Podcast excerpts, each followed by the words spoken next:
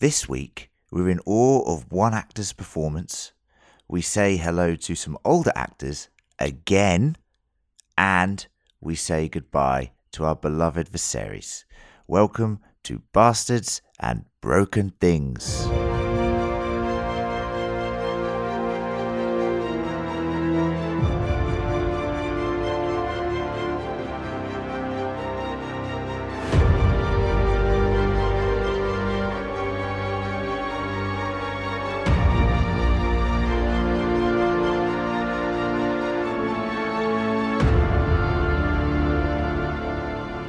Yes, yes, hello to all the lovely lords and ladies of the realm. I am, of course, your host, Sir Len, uh, and joining me this week is one of the fiercest ladies of the realm, not constrained by draconian times they live in.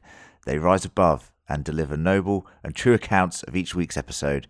It's Lady Baron. Hello. Hello. Hello. Thank you for that rousing introduction. Very rousing. Hmm. Very rousing. Some would say as rousing as a certain few speeches in this episode. Um, but we'll get on to that, won't we? Don't don't don't set yourself up for failure that that soon. Yeah, that's true. Uh, well, in talking about failure, nah, I'm joking. I wanna I wanna thank Bronze John for uh, hosting for me last week. I think he did a fantastic job. He reminded me a bit, Lucy, of Jon Snow. You know. I said, you, you're going to have to be king. And he said, I don't want it.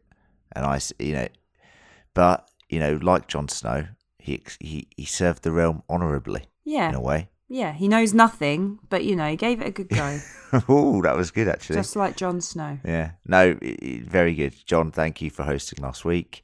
I think you did a bang up, fantastic job.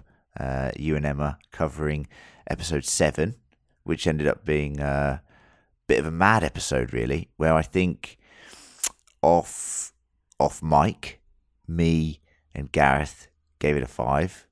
Uh, Lucy, you gave it a four, I believe. Um, so overall, we felt it was the best episode of the season. Emma actually gave it a five as well. How are you doing, Lucy? You okay? I'm okay. Yes, I've had my own uh, yeah. Viserys-like illness, always oh, ill, Jesus. Um, which is why I couldn't feature quite last minute. Last week, mm. um, it was basically like being hungover for a week, but I wasn't hungover. But I just had the sort of rank feeling. Um, didn't didn't lose an eye or an arm, so not quite Viserys level, but yeah, not great. Um, but I'm back and I'm feeling better, and I'm ready to chat about the dragon show. Chat about the dragon show, an episode which featured no dragons. Um, no dragons. Although that's actually not a bad thing, in my opinion. I think you know there's going to be plenty of that that coming up. In season two, so just everyone chill out, okay? It's not a problem mm. that we didn't see much dragons. Of course, we're here this week to talk about episode eight, titled Lord of the Tides, obviously referring to Lord Corlys and his um, his seat on Driftmark and who would succeed him as Lord of the Tides, because, of course, the little bloody Corlys got injured, didn't he? Um, off screen. I'm going to... Off screen, which is very interesting, but I kind of like it in a way. So, what did we think of this week's episode? I'm going to go first, Lucy. Okay. I'm going to go first because that's the order I've written in my notes. It is your yeah? right as host to choose who goes when. So, thanks. Continue. Cheers. Yeah, good. I have talked about this on the hot take with Gareth uh, because obviously we do a hot take after every episode, and me and Gareth give you our unsullied, unresearched. Um, and, you know, first time viewing thoughts. And uh, we both agreed that this was the best episode of the season.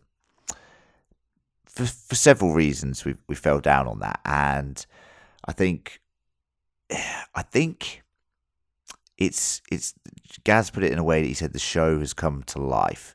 Um, and that's not to say that it wasn't good or even great, because if you actually look at our track record, we'd pretty much consistently given every episode four blueberries, mm. um, you know, as the season has gone on. Now, it, it, it was missing a little something, a little je ne sais quoi, yeah? Um, because there were moments where I was like, is there going to be like some five blueberry episodes in here? I'm not... I don't I don't feel attached to the characters enough. The time jumps aren't helping with that situation. Yeah. Um, because we don't feel, you know, like we're as invested or emotionally connected to the characters. But I mean, this episode, to put it in one way, had me almost in tears twice, um, and at scenes that I just thought are things that would never ever get me feeling that way. Um, and, you know, and, and in, in great part that's thanks to a fantastic performance from, um, and you always correct me on this, Lucy, because I get it wrong every time. Paddy Considine, is that just right? Paddy oh. Considine. Considine. Or I think Const- you can say Considine. Considine, but you always say Constantine. But I think yeah. the people know who yeah. you mean. Different character. But yeah. Um, yeah. Yes. Now yeah. you've got me doubting okay. how I say it in my mind. I'm like, what do I oh, say? Oh, yes. You're supposed to be the Paddy expert. Paddy, Con- so Paddy Considine, not, that's what yeah. I would say. Um, he's been a total rock this season. Um, he has been the one constant, I would say, um, that has really united us as a podcast. I think across all of us, I think he has been our favourite character predominantly. And, you know, his interpretation of Viserys compared to that of the book is just... He's just elevated the character. Um, I, I even mentioned to Gaz in the hot take that George has even said that, like, Paddy's done an unbelievable job. Like, George said this about, and this is a bit of a weird one, but George said this about Shay in the show compared to his uh, written version of Shay. Um, and he said the same thing about Paddy. He said that he he's completely changed the way he looks at that character, and he wrote that character. So that's quite interesting. Um, you know, I, I thought his last moments here were just jaw-dropping. Um, and it it wasn't an action-packed episode, but it, it, we had a bit of a, you know, action-y type one next last week, I feel personally, with, like, you know, the standoff and stuff in, in, in the, the Hall of Driftmark and Vhagar being, you know, tamed, as it were. Um, I just thought this was excellently constructed, and it had... very emotional moments and tension throughout. Um, it was heartbreaking to watch at times, um, and I couldn't take my eyes off it, Lucy. So I, I genuinely believe that this is um, the best episode of the season so far, uh, and I'm going to give it five bloobs, five whole blueberries, delicious ones, out of the fridge. Five yeah. out of five, again. Yeah, yeah. Uh, yeah, Gaz would give it the same, but he's not here. So I honour him. My my trusty squire uh, is out fetching me more wine. And to do that, he's had to go all the way to Dawn. Yeah? So he'll be back next week. So don't worry about that. Okay? But he give it, he gives it five as well. Ship him back in. Uh, what do you reckon then? Uh, agree agree with basically everything you've said. I think your sentiments are sound. Um, sound of mind. I'd give it four, I'd give it four blueberries. Purely because for me... Um, the time jumps again are are losing aspects of the quality of it for me. The aging of the children takes me out of the action because I'm thinking, well, he looks older than him, but he looks much older than that kid, doesn't look much older than the other kid. It's making yeah. keeping track of certain characters confusing. I think um, the Velaryons, the daughters, I'm like, I don't know who that is when they're talking about different Rhaena names. And Baela. Yep. Okay, yeah, so I'm like, I don't know. I can't really recognise it them. Difficult. It, yeah. There was a scene with, um, is it Rhaenys? Who I think yep. she's a fanta- fantastic actress. But when they were talking about people, I was like, oh, I'm, I'm losing who this is. Um, we'll talk about it a bit later, I'm sure. But you're just losing character development for quite big characters, I think, because it's like six years later. Okay, Rhaenyra's just pregnant again. Um, I thought she didn't want yeah. to be someone that's just popping out airs. And... Uh, now she's just mum. It's like protective mum. That's just her character, which I, I think loses some of the characterisation that we got in the previous iteration in the first five episodes.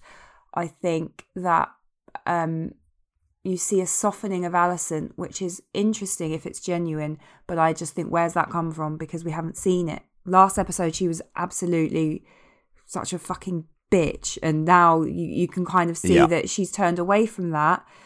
And it, it just, that makes it feel a bit more rushed. But everything you've said that was good about the episode, I agree with.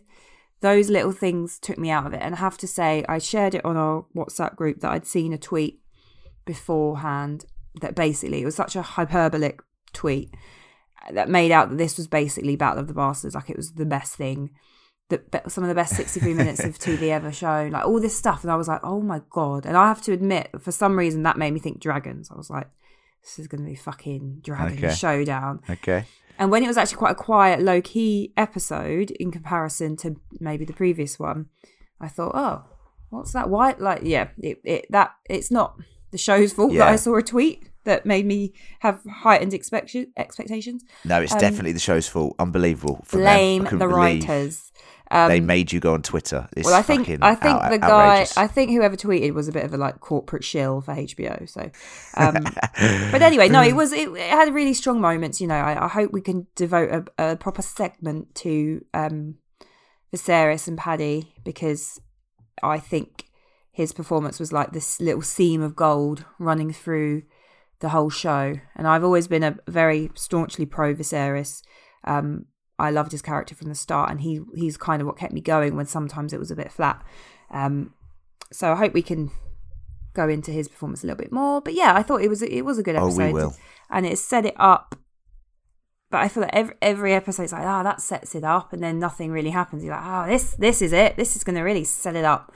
I think this re- this is it now. This really is going to set it up for the. Uh... If this one doesn't set it up, what then will? I'll tell you something. What fucking will? Maybe it's not um, going to be set up, but yeah, no, it was it was a very good episode. Like, um, I I think that the time hops for me, um, just let's uh, do the time hop again. No, let's not. Let's leave it. I'm hoping they're not going to do that anymore. Right? It's gonna. These are going to be the actors we've got. Um, you don't know. She's not going to pop up pregnant again, like. Guys, she doesn't know. She doesn't know about the next time jump. Coming um, oh. in next episode. No, eight I'm years joking. later. Not, oh my God, there's there's not unbelievable. I'll, Imagine I'll that. I'll sue. I'll quit. Hey, here's this really cool actor for Aemond, and now he's seventy-five yeah. years old. The Dance of the Dragons happened. The end. Off screen. Um, yeah, no. Uh, I think this season, and I've said this before. Uh, thank you for your thoughts, Lucy. I, I think this season, and I've said this before, is because this is a prologue. Now, it does happen in the book that you get these time jumps. One minute you're in one twenty-three, one twenty-four A C, so one hundred twenty-four years after Aegon's conquest. And then the next chapter is like, in the years that passed, this this this happened. Uh, in the year one twenty-nine A C, so you just... I do you know, I do get it. Like the, the text, there's just five the text years is obviously... It, as you say, it's more of a sort of um, collection of encyclopedic events. Yeah. So they have to pad it out. Accounts. And yeah. I, I actually think, it, generally speaking, it's been done well, but there's just nuances that are lost. And also some, some actors have aged loads, and then others are just like, you're exactly the same. Um, mm. And it's stuff like that. Maybe you should just ignore it. But I go, oh, well, that one's that old, and that one doesn't hasn't aged at all. And then I'm not watching the show because I'm thinking about yeah. the lack of aging. Whereas Viserys has disintegrated into, like, the corpse bride, well, the corpse king. Zombu. He's Whereas zombie. Daemon is just He's like, just... no, I'm still Daemon's, exactly the Daemon's same. Daemon's looking better than ever. Yeah, he's, he's glowing. Than ever. Jesus. My God, drop your skincare routine, hun, because you're looking better than ever. You're looking fine, son. Yeah, um, don't go that far. I will, I will say that, um, yeah, I, I agree with the time jumps. I think we're just not used to it because Game of Thrones obviously takes... The War of the Five Kings, whatever, takes place over like five, yeah. four or five years in, in that many seasons. Um, you know, George originally toyed with the idea of um, having a huge time jump uh, after Feast, or sorry, after Storm of Swords, and then it would be like five years later for Feast and and uh, and um, Dance, because obviously it's sort of a split book. Mm. Um, But he never went. He never went through with it because he felt it. It was uh, too much. You know what I mean? Just to be time jumping. But can with you? Those um, I'm wondering. Can you think of any other shows where within a season it moves around time so so much? I'm not saying years. that in a rude way. I'm just saying, is there a precedent for it? Because maybe that's why it makes me so sort of discombobulated um, because it's not something you normally see over like ten seasons. I'm all discombobulated. um, like I actually me, can't I watch it. Yeah. So maybe that's... I can't think of. Maybe people like that, don't really. do it because it doesn't always work that well. But. Yeah, I, I genuinely think it, it, if the show's actually done a very good job considering the time jumps when you've just mm, said it like that. Yeah. Like, think about how the episode still made us really like emotional, made us care, even though they had these time jumps, which isn't, you know, something that really usually um, ties you or binds you to the characters that you're watching. Mm. So, um, yeah, it's interesting. It's interesting. But anyway, let's have a quick little advert and then we'll jump into the plot of episode eight, The Lord of the Tides.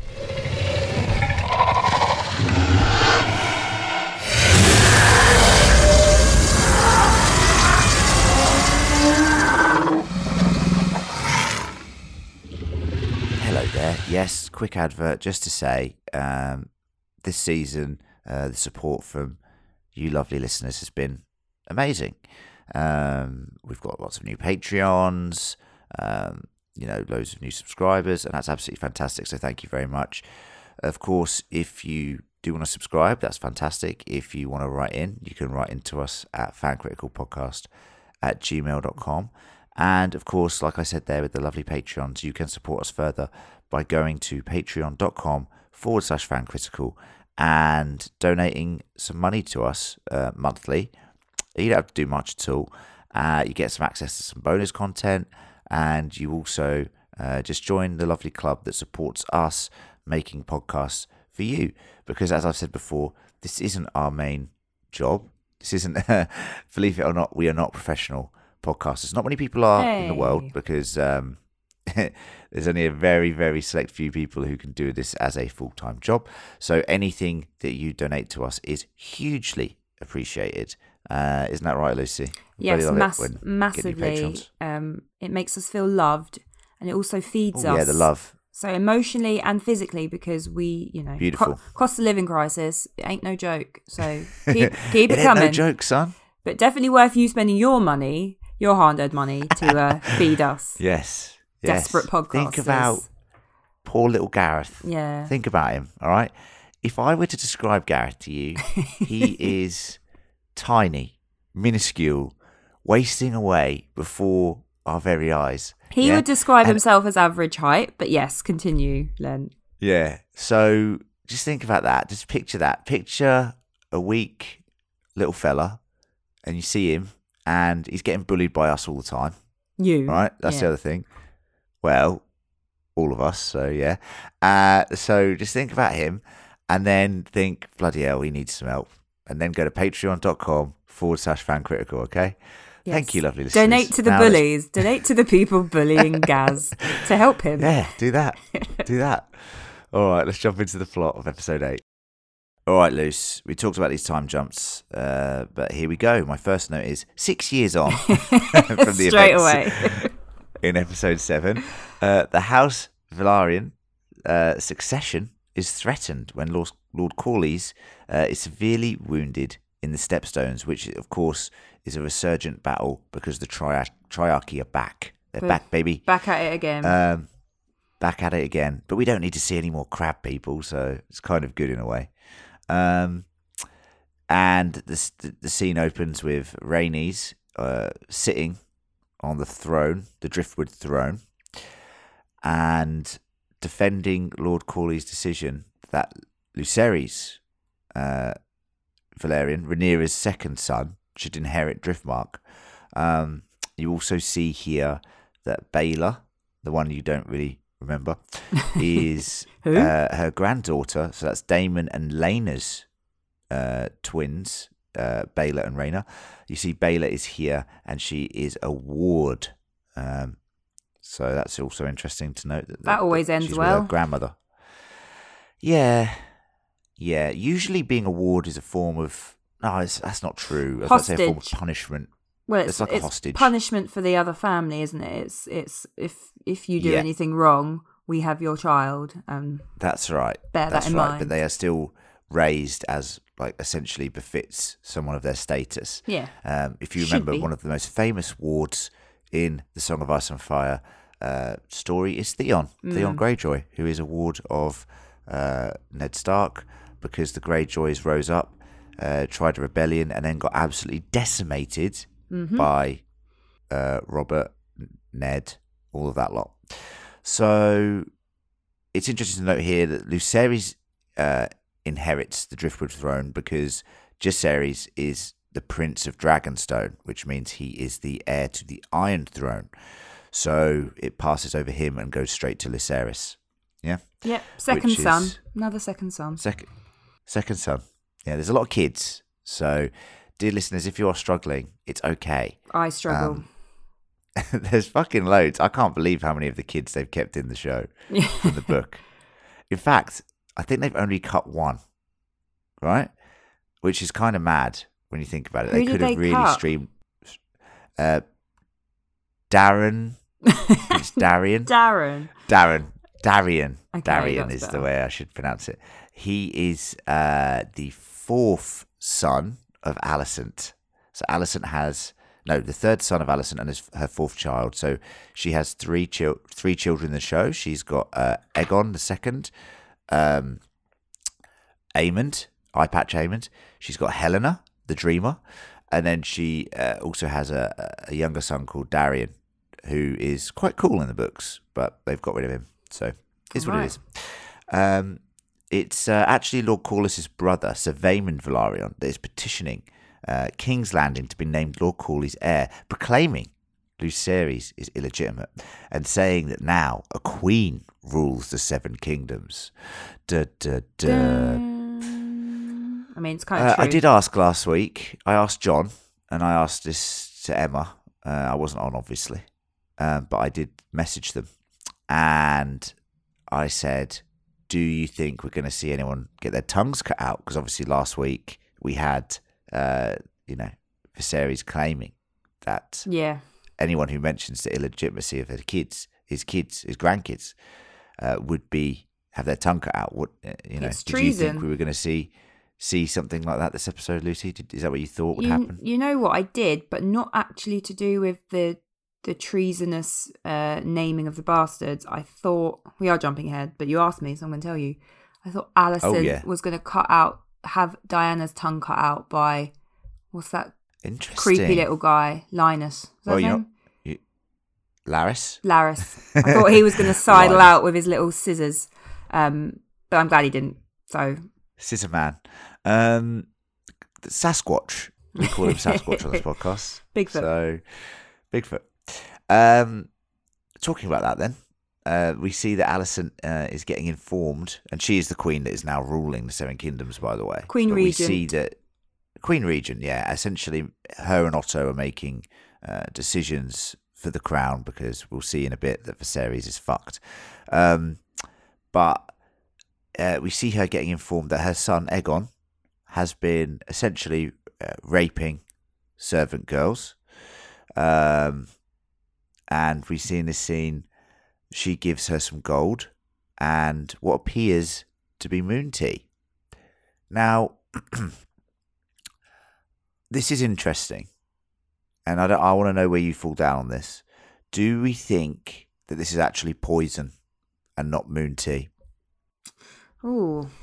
Um, poison is a woman's weapon, as we know. Oh.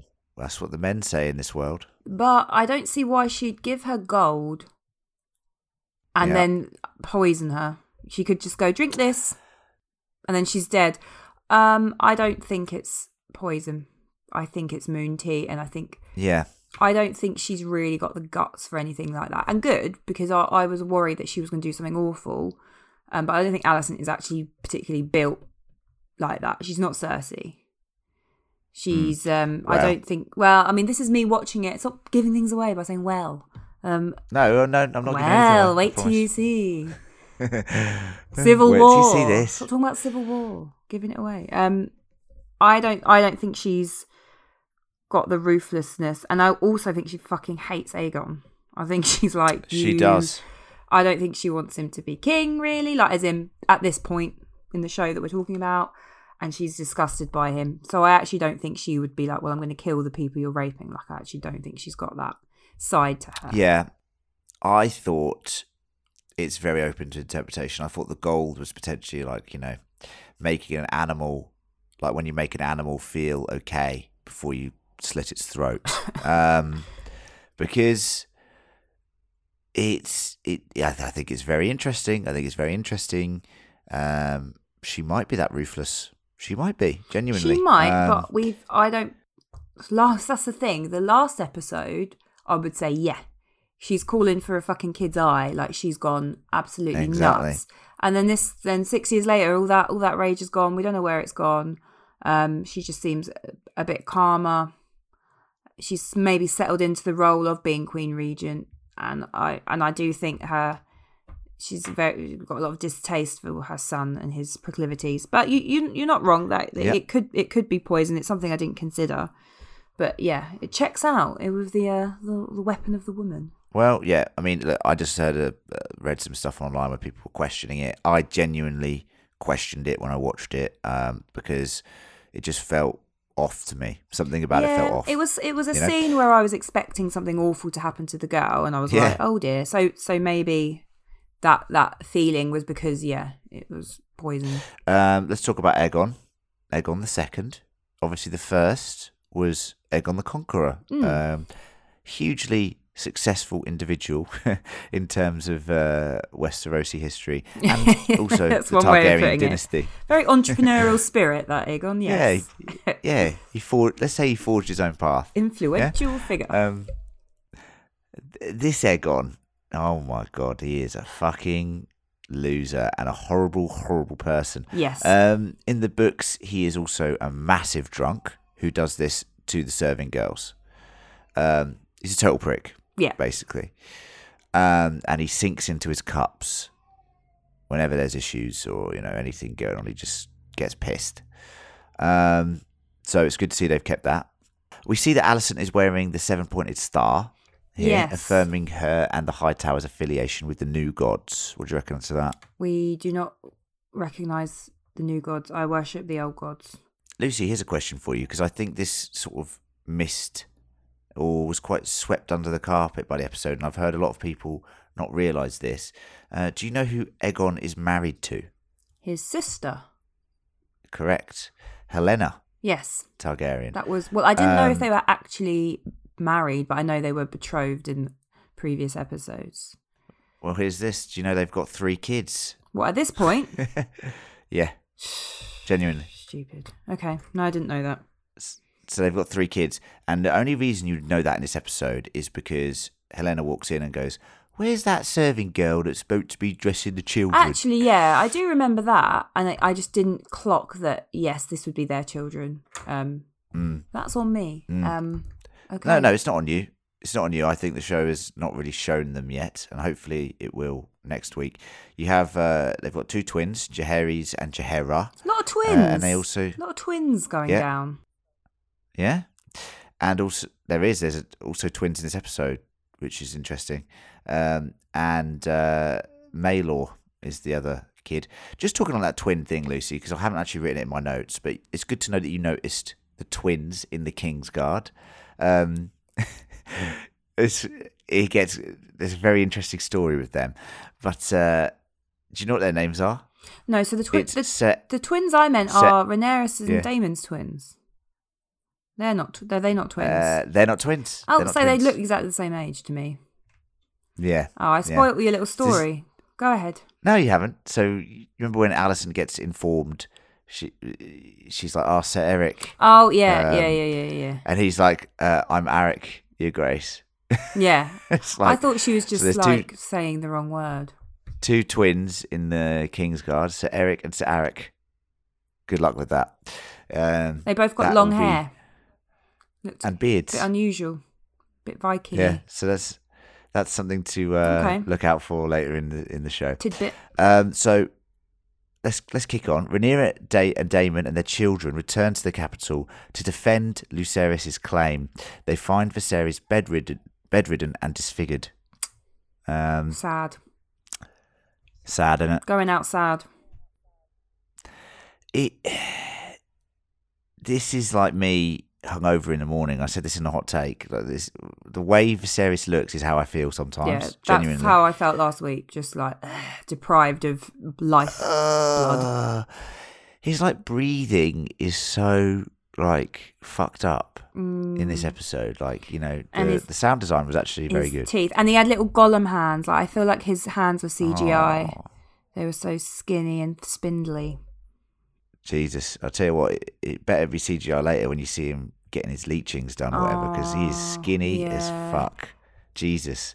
Um, crazy to think, Lucy, he's only fifty-five. Who, Viserys? Yeah. Oh, gosh. Yeah. I saw something on Twitter, which I think now I think can't be right, that said Criston is supposed to only be like five years younger than Viserys. Is that incorrect? Oh, God. Now you're really testing me. Um, Consider the time jumps and where he ha- he hasn't think... aged a day. No, I think he's he's like forty or something. I don't know. What, at this at this point? Sorry, listeners. Sorry. Yeah, at this point, yeah. Right, okay. Rhaenyra's like thirty-three at this point or something. So okay. So he was always a bit older I, than that. Stop asking me about ages, because then people are going to write in and they're going to be like, oh, oh Len was wrong. She's actually, she's actually thirty-four. And I'm like, oh, for fuck's sake. This uh, is this is what concerns me when I watch it. I'm like, oh, how old approximately are they? You're like, let's get Len in trouble. Yeah. Let's ask him all these specific put, put dates. Put him on the spot. So he can set, so he can look like a fucking moron, and then we'll kick on. No. Um. Okay, so this was interesting. Obviously, Viserys, bless him. Uh, we'll talk about his performance in a bit, because uh, we'll, we'll we'll talk about that when we talk about the throne room scene. Um, but man, he's not looking good. He's not looking Copus Mentis. Um, this is where we begin to see just how tragic his life is, to be honest. Um, does Daemon suspect that his tea is being slowly poisoned, potentially? Definitely, and it is. I think if you, I think it is. If you look at well. his teeth. Look at the state of him. They're for so fuck's rotten sake. Because I think he's constantly absorbing things that are just not good for his teeth either. Like the milk of the poppy is like rotting his teeth, um, and I think he's getting it's more. Like coffee. Yeah, he's getting more than he he needs to, and that's why he's deteriorated. I mean, he's always, you know, on his way out, but yeah, he's yeah.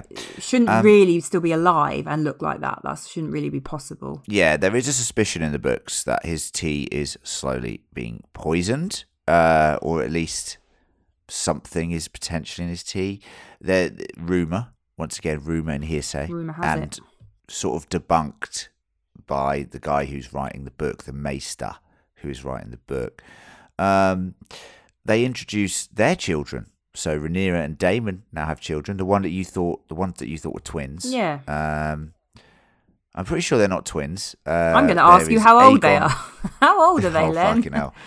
Uh, there's Aegon the Younger, and he's called Aegon the Younger because uh, we've obviously got the other Aegon. That was a stupid so in the decision. Te- I mean, really was. Well, looking at it, but huge decision, huge decision because, and I said this to Gareth in the hot take, and we'll talk about it now. In the book, this is a huge point of contention for Alicent really despising Rhaenyra mm. because the moment that her and Daemon have a child, they call it Aegon, obviously, as a slight to her calling her firstborn son with Viserys as Aegon. So you have this situa- situation where you've got Aegon the Second and Aegon the Younger, or Aegon the Older and Aegon the Younger. And um, it's a huge issue for Alicent. She fucking hates Rhaenyra for doing that. Yeah. Right? Um, so you say it's a weird decision. It's actually very calculated uh, by Rhaenyra to um, belittle her Aegon. You mm. know, she believes that, you know. This is the her, heir her Aegon, Aegon is, yeah. Although it's not well, really, is it? He's not, a- he's not even no, an heir. He's never the heir. They have about eight no, kids. But he's he's the purest blood, you know what I mean? So it's interesting. Um, and the other one is called Viserys, and I thought that was quite sweet because he's like, oh, he'll make a fight. That's a king's name. Yeah. I was like, oh. It's nice, isn't it? He loves his grandchildren like so much more than he loves his other kids, like his his, other, his, his sons. Kids. He just cannot stand them. Uh, he cannot even be bear to think about them. But he loves his little grandkids. Oh, I love Viserys. It's kind of like uh, you know when you're naming, you know, like if you, you well, you do know you're about to have a kid, and then I've had got all these baby names planned. Yeah, yeah, you got these baby names planned, and then then. Someone just gets, gives birth just before you, and then they're like, oh, "You t- take your name." And yeah, it's it is that thing of, "Oh, can you really have the same name as someone in your kind of social circle?" And I mean, yeah, yeah. you can, but it it could, it could be awkward. And this turns out to be quite a bad decision. We shall see. Um, when Vaemond Velaryon reaches the Red Keep, Rhaenyra proposes an arrangement to gain Princess Rhaenyra's support. She also implores Viserys to defend her succession, quoting Aegon the Conqueror's dream.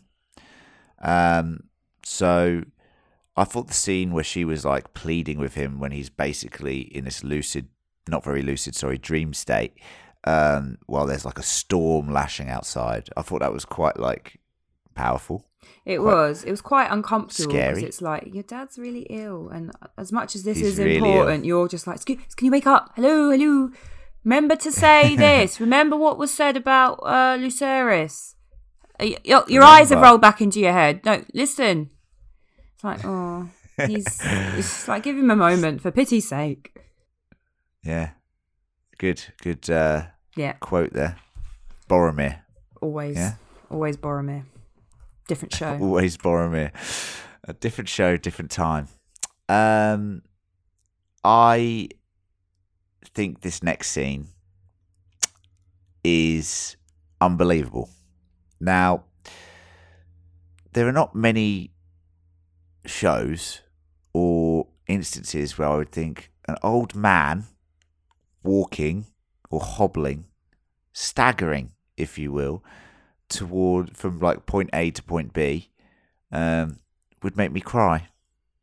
Didn't think that would happen unless you're watching like Up or something, because that really gets me every time. Yeah. What about in um, uh, in Pearl Harbor when um fuck uh, that film, Lucy? I, Roosevelt that film is terrible. Gets out of his uh, wheelchair and goes and starts walking. And he goes, "Don't tell me it can't be done." So yeah, it's probably pretty much the same. That film is an abomination. Yeah, so good. Sorry, I mean. I, I, I just think that film was terrible. Of course, but, every, know, everybody anyway. does. I was just okay, good. Taking the and piss. Maybe put it on a sort of how the fuck have you not seen that? Or we have all seen it, but I bet Jon hasn't seen it or something. Um, so yeah, basically the moment of, of them all at court pleading to Otto, who's sitting in the chair as Hand of the King, as ruling regent in a way, uh, giving their cases for who should rule Driftmark and become Lord of the Tides, control the Velaryon fleet. And, you know, this isn't just, just as a bit of historical context, this seat being the Lord of Driftmark and the Velaryons is hugely significant to war, okay? Because they have the biggest fleet in the realm, right? And as we know, ships are extremely important in the world of, of uh, you know, Planetos, Essos and Westeros, and uh, A Song of Ice and Fire. So whoever, you know, if, if Vaemond were to become the Lord, he is basically pledging his allegiance to the High Towers, mm-hmm. you know? Huge. Uh, Rhaenyra and Daemon would be fucked. They would have no sea power at all. So this is interesting. Just when you think Rhaenyra's cause is lost, uh, the doors open and Viserys makes that heroic mm. uh, stride towards the throne. Um, yeah, like I said, the music was fantastic. Did you like the scene, Luce? I, I thought it was so touching. Yes. Um, I mean, I'm not a royalist. I don't think we should have a royal family. But when I saw yeah. Otto on that fucking throne and Viserys came in, I was like, fuck off that throne, mate. The king is here. Yeah. This is where he sits. Get fucking off of it. Yeah, I yeah. was. I felt very, come on. We need a ruling class in this country, country being Westeros, not England. Um, yeah, I thought it was very yeah. moving. You know, he, he, he, he did it for his daughter. He loves her, and he's if that was to be his last stand, you know, so be it. He, yeah, he, and you can tell he's anno- even annoyed. Like, why are you doing this without me? Like, yeah, this is still my seat. I still have a final mm. say. Why are we still talking about this? Again, I'll tell you, this is how it's going to be. Lucerys is going to be the heir to the Driftmark throne. Um, I found it quite moving when Daemon was the one to help him back up and put his crown yeah. put his crown back on his head. Do you want to hear an interesting fact about that, Luce? I think I already uh, know it, but tell the audience. Improvised. Yeah, it's improvised. Yeah. So the crown fell off um, when they were shooting, and Matt Smith just went and grabbed it and put it on Viserys' head, and they were like, fuck me, that's good. Mm. So they kept it in. Keep that. Because it was, it was brilliant. Yeah. It was, yeah, keep that. It was, um, you think about how many times they've well, essentially, Viserys has banished Daemon twice in this in this very throne room. He's had a dagger to his throat at one point. Yeah, you know? He kicked him uh, on the floor. He kicked him while he was pissed and hungover, mm-hmm. um, and yet Daemon is here, and he, he, he obviously feels sorry for his brother. Yeah. Who wouldn't when you see him yeah, in the state that he's in? And he's he's um, always been a good man, even if considered a weak man. That's right. And I think he has that respect for him, and he has the respect for him for what he's done there to get to the throne, to help out him and Rhaenyra. Um, you know, I, I actually really like Daemon this episode, but we'll, we'll get onto that a bit later. Um, Vaemond here, uh, after Viserys, is like, look, why the fuck are we talking about this? Yeah. I've told I'm still you, this is mental. This, yeah. Uh, he loses it. Mm. He loses his yeah. head, in a way. Proper. Um, I've said this in the hot take, but I watched it again, obviously. And the way that Daemon goads him into this is delicious. He's like, say it. He's dying to say do it, it, isn't he? He just wants to oh, remove oh, his he's head. Itching at, well, that's the thing, like... People have said, like, how can Daemon do this at court? Um, well, this is a bit different to when Ser Criston just beat someone to a M- bloody pulp at a wedding. Yeah. Um, Vaemond has um, tre- done a treasonous act here, something that has been outlawed by the king, but also questioning uh, the future queen. Um, so beheading him is harsh, but totally fair in this situation. Um, I mean, he would have he would have been executed for treason, so he just did it a bit quicker. Yeah, he would have had his tongue removed at the bare minimum. Um, I love the bit where Viserys gets up and go gets the dagger, and he's like, "I'll have your tongue for that." That was actually awesome. And then when Daemon goes, chops his head off and goes, "You can keep your tongue," because he's actually just left his, his tongue little in tongue his head. Still flopping out. Ugh. I was like, "Fucking hell, that is amazing." You also see Aemond here get very excited. Yeah. He's loving a bit of uh, violence. He's loving a bit of Daemon, I think. I think he's thinking, well, I don't know, either guys want to be him, other guys want to be with him, you know, that kind of thing. Or kill him, you know? Yes. Or, you know. Or, or, all of the above. The Daemon and Aemond rivalry is there to see just in visual terms, you know, look at them. They're similar they look, looking, yeah. He could be his son. Like pure-born. They look like Targaryens. You know, they are the most Targaryen on this show, without a shadow of a doubt. Um, so it's it's there to see.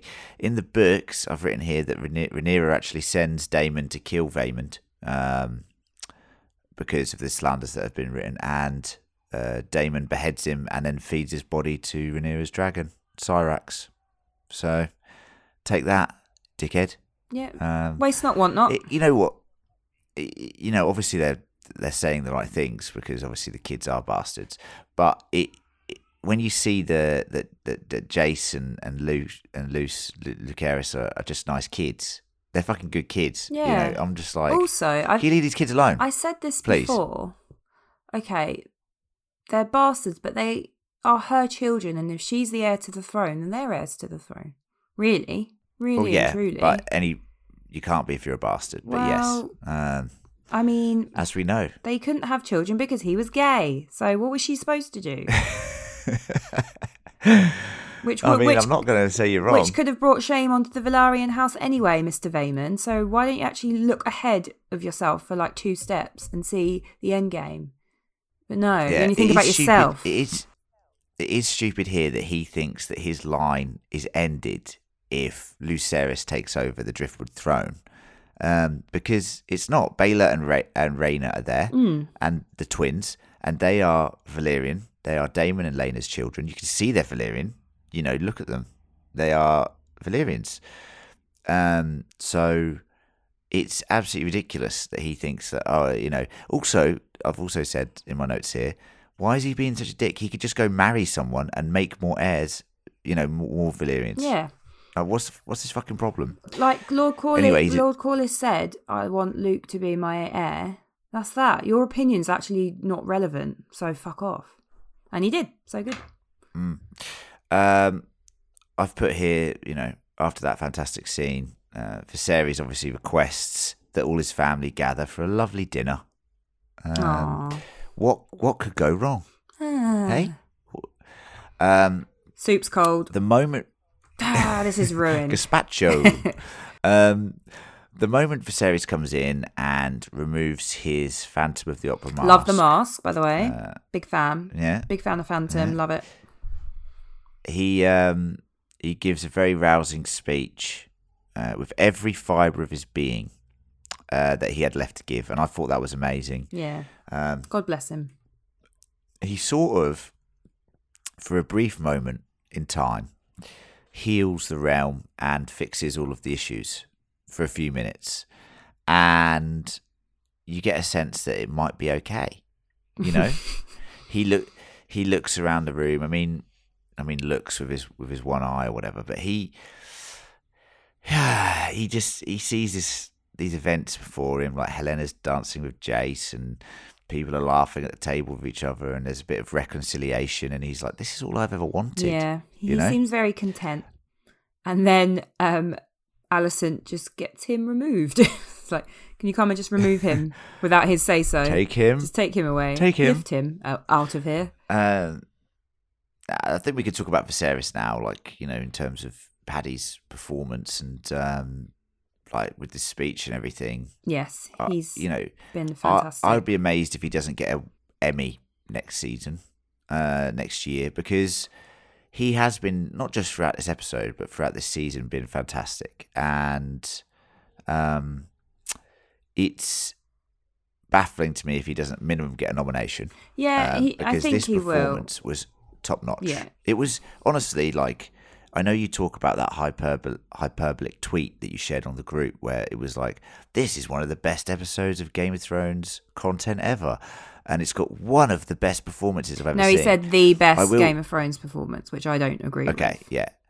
I don't think it's the best Game of Thrones performance that I've ever seen. However, I will say it is up there. It is a very good performance. It's fantastic. Um, it, and it, it completely grounds the show. It completely gives you... Um, well, he's just given him... a. It's like a real person. He's he's given him humanity and character and mm. someone to root for in this fucking dark world. Um, yeah. And he, yeah, he, he imbued so much personality and just warmth into the character. And um, Jon sent us a tweet, didn't he, um, of an interview with of Paddy talking about how he was actually influenced by his mother when performing this role, because his mother um, mm. was a very, very sad. loved her family and was a very warm and caring person, but she suffered from diabetes, which eventually took her sight and her legs, which is absolutely awful. Um, and he and he mentions the sort of seeing her succumb to this disease and to, to die like that, but without ever losing her warmth and her sense of humanity, and how he imbued that in Viserys. And, and, and reading that, seeing that, you think, yeah, I can definitely see that this has come from somewhere real, because that's probably why it's mm. had such an impact on all of us. Like, whatever we think of the show, like, no one can um, put down his performance or critique it, because I just think... He's really. I mean, I've I've been a fan fangirl for of Viserys from the start, and yeah, yeah, he got a t-shirt and everything. Really am. Hashtag Team Viz. He yeah he team Viz. He really really accomplished something special with the performance, and I think elevated the show, in my opinion. And we will never see his yeah, like I mean, again. And we will never see his like again. Um, no, yeah, he he has been the rock throughout the season, like I said earlier, and. Like, I think the show is going to have a huge hole to fill. The you know, we'll talk about it at the end of the episode, but just, yeah. you know, he was the character I actually cared about the most. And look, he's, he's a very tragic character, like I said. Like, think about his life. He's trying to do something that's never been done before. He's trying to set a precedent. Yeah. He's trying to essentially just build a family that all gets along with each other. And he's a good man. And I said this in the in the hot take, like, we can't be mad at him for being a good man. No. You know, someone who, in his position, you don't usually see that. You know, you, you have ruthless kings. You have to have a ruthless streak about you, whether you're a kind king or not. Or you see... Whether even you're King Elisar, you know, or, you know, Elisar in Lord of the Rings or whatever. You know, you're not... You're still... You still got to have a ruthless edge. Or if okay? you see... I think and... it was... Sorry, but the...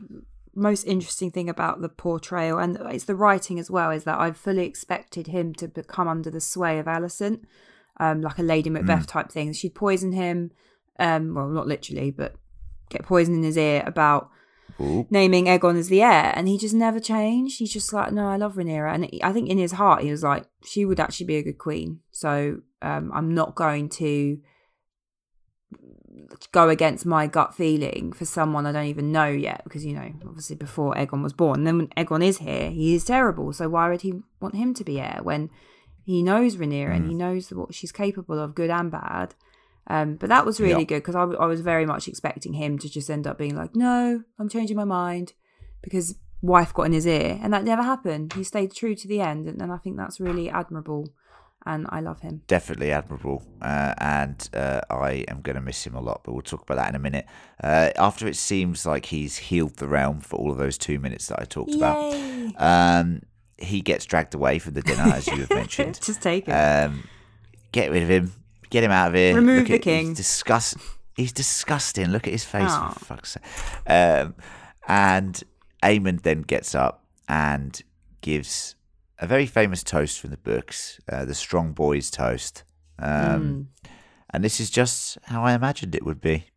Um, now, we've got a little bit of a division within the podcast, and that is that um, we're, we're split on Aemond in a way. Now, I love him. I think this actor is... Uh, I think you, very you and intriguing. Gareth fancy him. You're like sexually attracted to him. We're, we're kind Listening of sexually to the, attracted the hot to him. Yeah. Take. Not that that's a problem. Striking, no, a striking fellow. No. He is a striking fellow, but we're also just intrigued by him. We're we're we're genuinely like, this guy, he's got an aura. You know what I mean? And Jon is of the opinion that it's gone too far. I think his opinion is, is he's gone too. Gaz called him a Bond villain, and I think Jon has said that, yeah, that's the issue. It's gone too far that way. Where do you fall down on Aemond, Lucy? Um, my initial issue was just age-wise. Like, if you see him against Lucerys, it's like, I that doesn't make sense with, with the last iterations, the last actors. But actually, I think Aemond, the, the, the casting, I've, I've seen the guy in something else, um, a B B C drama called World on Fire, which also featured friend of the pod and Game of Thrones alumni, Sean Bean. Um, I think he's only twenty years old as well, actually, so he probably fits to the character of Aemond. But yeah, I think yep. you immediately see that this guy, it's quite good because it's it's shorthand for the storytelling. We've missed, obviously, all of his life since he imprinted on Vhagar. Um, but you really see how that boy turned into this man because of that dragon. Mm. Because if you, you know, mm. if you kind of can gain control of Vhagar, no one can tell you shit. Like, no one's like... can do anything to you, and you can really see that trait in him, that he he now kind of feels he's got nothing to prove and he's kind of untouchable, and to do that without really much dialogue, I actually thought was really good. um yeah. He's definitely got an unsettling, malevolent presence, and I just thought, is he going to fucking kill everyone in this room? Like, is he going to kill these kids? He's just staring at Lucerys. I was like, oh fuck, what's going to happen? Well, obviously Luke Luke took his eye. Exactly. And so. you, you do have to say about that. I know he says, oh, it's fair exchange, I've got a dragon. It's like, there was no consequences um, for the children doing that. And I know he started it, but literally nothing happened to them for taking his eye. Yeah. Which is not great parenting. Te- technically, the other kid started it, because all he did was claim a dragon, which is yeah. te- fair game, he was, really. He was, throwing, um, he was throwing punches at the girls. Yeah. Come on. Um, but no, I... That is out of order, um, yeah. I'm intrigued by him also, and I'm I'm interested to see where he goes, and it, it kind of puts you on notice that, yeah, this is a character that's going to do something, and you, you know that anyway, really, because he's oh he's boy. got Vhagar, but obviously I have no idea, um, but in a way that's much different to Aegon, who is just quite just seems like a one note rapist, just a bit of a prick, uh, whereas yep. yeah, I thought yeah, I mean I am intrigued by Aemond. Well, he's serious opposition for Team Black. Because obviously we've talked about this, the Greens and the Blacks and Team Green yeah. um, have some formidable uh, people on their team now. They've obviously got Ser Criston, who has beaten Daemon already at a tourney. You've got Aemond, who has just beat Ser Criston. You see that in the yard early this episode. Yeah, I mean, Criston um, swinging that fucking mace around. I was like, you could literally take his face off. Morningstar. Whatever. Yeah. But that's not yeah. something you train with, no? Like with a person there. So I can take his other no, eye off and half his face.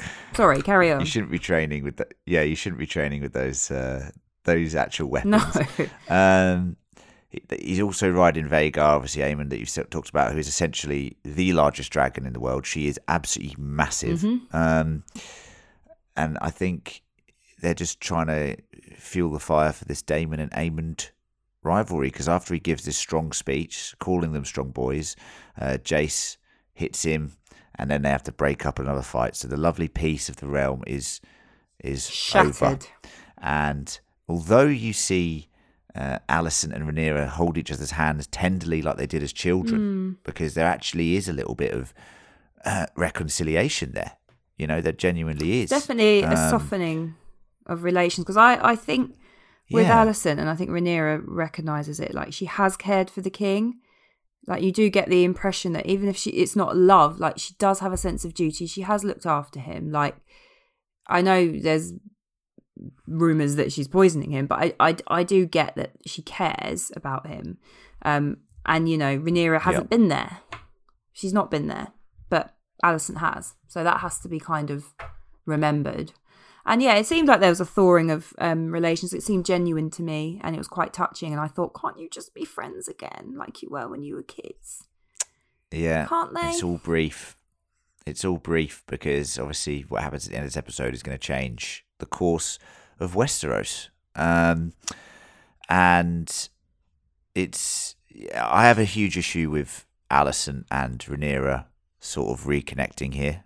Um, It makes what's about to happen feel very unbelievable.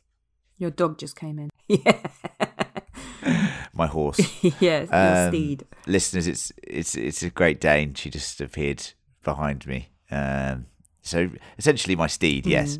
Mm. Um, no, I have a problem with Alicent and, and Rhaenyra reconnecting here because it just it doesn't feel right to me. Um, at this point, it's full hatred.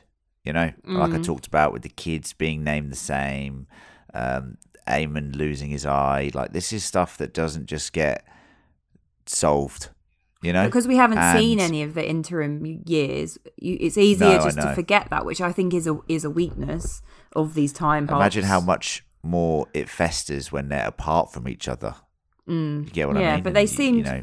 like she was a bit sniffy with her, but generally, like... Uh, Rhaenyra's speech was seemed genuine, and and so did um, Alicent's. Yeah, no, look, I'm not criticising the performance or anything. I just, from my perspective, I think it's going to seem like a bit of a fucking one eighty in a minute, all right? um, so just get ready. Um, so this is the, the last scene is is, is Viserys um, near death. I've written in his bed uh, after a fantastic performance from Paddy all episode. Um, starts muttering. Uh, or spewing uh, parts of Aegon the Conqueror's dream, mm. A Song of Ice and Fire, to Alicent, mistaking her for Rhaenyra. Uh, and Alicent interprets it to mean her son, Aegon, is the prince that was promised. Mm-hmm. Now, I have issue. This is the only part of the episode, really, really genuinely, like this last scene, where I'm like, I really don't like it. Um, Interesting. Because, and we've talked about this already, can you stop fucking talking about A Song of Ice and Fire, please? Never. Can you stop saying it? Can you stop saying it? Right? No. Um, it just feels so heavy-handed, but also there's a couple of things at play here. Now, I'm going to ask you this question, because this to me is... open to interpretation. What I've read there is not necessarily the interpretation of what Alicent believes. Do you think that Alicent now believes Aegon is the prince that was promised because of this sort of disjointed um, prophecy that he's just recounted to her? Or do you think that she thinks that Viserys chose Rhaenyra because of this weird dragon prophecy that she doesn't believe in, so therefore she's definitely going to assert Aegon as heir? Which one do you think it is? I think it could be a third option. Um, she, presumably Ooh, she doesn't know. She doesn't know the uh, prophecy, does she? She's not aware of it. No, but she, that's the first time she's heard. I think she's just so. What he says, it doesn't make a lot of sense. Um, we've obviously heard that stupid phrase, "Song of Ice and Fire," a few times in the season, so we know what it means. I think she's just thinking he has changed his mind, and is just saying Aegon, and she's going, I'm not going to think too much about that. Uh, I'm going to run with it. I think she's just going to take advantage of the fact that he said the word Aegon um, before he died. I don't think it's. Yeah. It, I don't think it's much deeper than that, um, because there's not really any way she could. He could. She could get much sense out of what he said without having any prior knowledge of the prophecy. Yeah, yeah. It's there's a couple of things here that well that that that that way makes it seem like I can accept it. Maybe. Mm. Um, my big issue is, and I will be fascinated to know in the next episode, because if she walks up to like Otto and says, he told me about this prophecy, yeah, and Aegon has to be on the throne or something along those lines, I'm going to lose my mind, because there is no way that this is a motivating factor for the Greens. Yeah? Yeah. And their pursuit to put Aegon on the throne, because it just it, honestly it would go so far against my interpretation, and I think a lot of readers' interpretations of the books, that it's just ridiculous. You know, you even see Alicent here with the seven-pointed star and this whole idea that she's bringing the new gods into the Red Keep, which is a huge issue. Um, obviously Daemon and Rhaenyra take issue with it, um, but the Hightowers are obviously massively aligned to the new gods. They wouldn't believe, you know, some old god dream, some uh, Valyrian god prophecy. Um, so there's no way she would believe anything like this. The the thing that I said to Gareth in the hot take was, she's looking for anything to justify putting Aegon yeah, on the throne. Yeah, that's, that's how I read it, is that he said some garbled shit, Aegon's name has come up, and she's like, right, that's yeah. that then. Him again. Yeah. which, which one which again? Um, so I think... that's where it comes from. I don't think it's it because, as you say, like I hadn't thought of it like that, because obviously having not read the books, um, everyone's motivations are maybe not as clear to me. But yeah, the idea of the Greens being like, yeah, we've got to make this prophecy come true doesn't really make any sense. I think she's op- opportunistic, um, and she's, you know, she has heard what he said. She's heard her son's name, and she thinks, right, now that he's completely lost sense of his faculties and he's saying this, yeah. I'll, ta- yep. I'll take this as, as written, yep. and uh, this is gospel, and yep. now my son has to be king. Yeah, and we're going to see how that unfolds next week, because uh, we assume Viserys is dead here at the end of the episode, yeah? Fade to black. No, he's back again. No, I think he's dead. Yeah.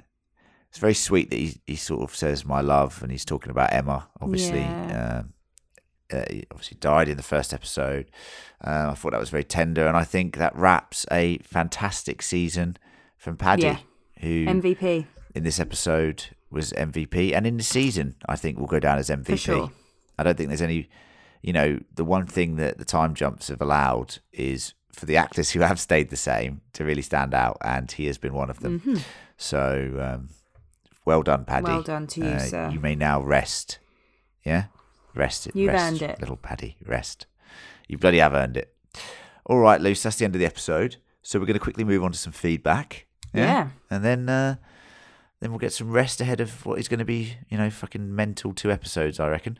Um, of course, you can write into us at fancriticalpodcast at gmail dot com. You can interact with us on social media channels. Also, uh, that's fancriticalpodcast at gmail dot com. Um, we have... gone a little bit over. Just two of us. We've almost gone over time. Unbelievable. Always happens. Um, but we've got some... Always happens. Uh, we got some feedback from uh, Christopher, who has said uh, he's our resident um, title ah, yes. uh, section viewer. Mm-hmm. Yeah?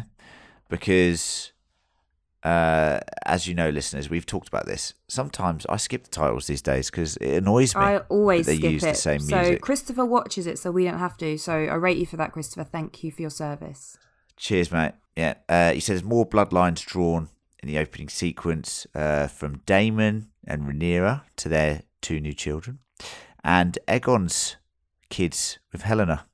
Um, I know you've been skipping the intro. So, so yeah, maybe maybe I would have known that had I bothered to watch it. But, you know, time is money. So it sounds like we're lazy, but I will tell you, I genuinely am still annoyed, okay, about the music. Yeah, thing. I don't want to hear it. Okay. I love the music of Game of Thrones, but I just wanted something new, and it really frustrates me. Um, Jason uh, has been in touch um, on email. Thank you very much. Uh, and has said, I've read Fire and Blood, and I'm obsessed with all the main novels. I'm a huge fan of Dawn, uh, and I'm desperate for Gurm to finish The Winds of Winter, as we all are, of course. Um, I'm glad your podcast has people who've read the books and can provide excellent nuanced analysis. Yeah. So the nuance comes yeah, from so me. So what about the others? Uh, what do we provide? Yeah, that's right. No, Lucy. Lucy's staying unsullied with the books because uh, we're, we're not with the books. She's obviously read Song of Ice and Fire multiple times, but she's staying unsullied with Fire and Blood because we've decided that for this podcast, having a mixture of me, Jon, and Emma, who have read the books, and Lucy and Gaz, who haven't read the books, uh, makes for some very interesting analysis, yeah. in my opinion. I'm the mouthpiece um, for the common man who doesn't always understand things right. or know who people's that's names right. are, but, you know, who tries, okay? There are who dozens tries, of yeah. us, and I stand for there you. Are. There's a lot of people out there. To be fair, there's fucking loads of people who haven't read Fire and Blood, because I guarantee, I guarantee to you, people pick it up, right? People will go. People will go to the shop, and they'll pick up Fire and Blood, and they go, "Oh yeah, this is going to be good. This is going to be good. That show was really good. Yeah, this is going to be really interesting." They're going to have to read about three hundred pages before they even get to A Dance of Dragons. Skip ahead, and and before they get there, there's just going to be like, and then this Targaryen ruled at Dragonstone for five years. Then he went on a ship. Then he did this. It's just like, it's just, you know, some of it is dry. Oh, shit. Okay. So some people, some people are going to read it and they're going to be like, what the fuck is this? So um, in a way, uh, pretty much a lot of the listeners will be like you, Lucy. Um, Jason's gone to say, one thing I'm curious to get your thoughts on is the whole incest thing. Like, I get that you'll find it disgusting given our social, uh, normal societal norms and legal stuff, but I guess I just don't find it a huge deal because this is a totally fictional world and it's the Targaryens. In the world that Gurm has created, this is perfectly acceptable and what they've been doing for over one hundred years. Aegon married both of his sisters, Jaehaerys married Alicent, so forth and so on. I'm I'm not sure why uh, we have why we've got so much venom when we discuss the incest um... thing. Um, Jason, I, I would say it's not so much the incest, it's more the grooming when we're talking about Daemon and Rhaenyra and the fact that he kind of targeted her from a young that age. That is true. Um, that and is the true. actresses has, themselves have mentioned it as grooming. That's what makes me uncomfortable because I could watch Jaime and, and uh, Cersei and just think, yeah, they love each other, big deal, and they're brother and sister. Whereas it's the fact that he, yeah, groomed her from a young age, which makes me uncomfortable. Yeah, I will say that in this world... Uh, being groomed at a young age in this fictional world is completely par for the course. You know, you have wives who are sometimes six or seven but years that old. That doesn't mean that you know, we betrothed. we have to go, well, it was fine at the time. It's not a real time. It doesn't exist. no, and I know. I know, we, I know it's I know. hard not to watch it with your modern day morals. Um, and yeah, I, it's the yeah underage-ness I th- of it all. I think my biggest issue with it is, and look, I've got no issue with it in terms of the actual story. Because if anything, I'm actually a Targaryen um, incest shipper. I actually mm. really like. Uh, I like Rhaenyra and Daemon together in the book. I like Jon and Dany. Um, I like. I like the that that is okay. It sits fine with me. Okay. Um, I actually don't even mind Aegon marrying his sisters. like, you know, because it's quite a cool. It's quite a cool story. They dominate. You know, Westeros with the dragons. Uh, my big issue, and I think John's issue, and I think uh, a lot of our issues that they were talking about last week, is just how people on Twitter are like talking about these incestuous moments so fucking tenderly. Yeah. Do you know what I mean? They're like, it's just so romantic. It's like, come on, guys, it's not fucking romantic. It's just, it's it's cool that they're together. And uncle is but we don't fucking his fucking... niece, his much younger. We don't niece. have to ham it up. We just don't have to ham it up on Twitter. That's what we're saying. We're not saying that we disagree with it in the fictional world because we all agree with it. I think we'd all say it makes perfect sense, especially from a Targaryen lineage point of view. But I think it's the Twitter and the social media reaction, you know, fan sites and that sort of stuff. It's just a bit much, isn't it? Um, that's my biggest issue with it. He also said uh, he's shifting with uh, Harwin and Rhaenyra. Uh, I know it's dumb, but their interaction um, with the kids in episode six absolutely broke my heart. Um, and I agree, Harwin was fucking cool and obviously dead too I early. Would have liked to have uh, seen more of him rather than him just being like the perfect man in one episode and then, then yeah. dying. Yeah. Yeah. I would have definitely liked to see more of him as well. Uh, he says, great job on the podcast. Um, he's subscribed and will listen to the end of House of the Dragon, which hopefully won't be for many years. Um, and I don't think it will be. I think it'll be four seasons, potentially, loose. So okay. We'll see. We'll may the, see. May the, may the reign of the Targaryens continue for many Unabated. more years to come. Uh, yeah, I mean, look, we're about to, it's about to kick off, innit? We've just had the prologue, basically, because right now, shit is going to go down next week. And I cannot wait to be joined uh, by you, of course, Lucy, and more of the fan critical group, who obviously could not be here today. Um, you know, one of Bronze John, Lady Emma, uh, and little Sir Gareth, when he gets back from Ooh, dawn, will be here. Have you here. just knighted Gareth? You just called oh, him no. Sir Gareth. Oh, oh congratulations, oh, no. Gaz, on your ascension to oh, knight. No. Can't take that um, back. Don't edit that out. I'll tell him. This. I'm going to tell him. This This is a point of contention that we will have to address. That is a, a Freudian slip of the tongue. I mean, he's done nearly the whole me. season as your cupbearer. I think you can promote him tonight. Yeah. Remove my tongue. Viserys, cut my tongue out and don't let me ever speak those words again. Uh, no, Luce, we will discuss this with... Um, person we just talked about. I can't say my cupbearer. Um, yeah, we'll talk about that next week. Anyway, Lucy, thank you for joining thank me. Thank you, Len. Uh, to talk about this episode. I think we've uh, successfully deep dived it. And as I said, next week's going to be hectic. So please do tune in for our hot take and, of course, our deep dive. Uh, share the podcast. Go to patreon.com forward slash fancritical. Let us know your thoughts. Email fancriticalpodcast at gmail dot com. And thank you so much for listening. We will return next week for episode nine, which has already got a title, Lucy. It's called The Green Council. Ooh. So make of that what, does that what you mean? will. I mean, shit's going to go down. Anyway, thanks, Luce. Thanks, lovely Thank listeners. You, we'll catch you next week. Bye. Bye.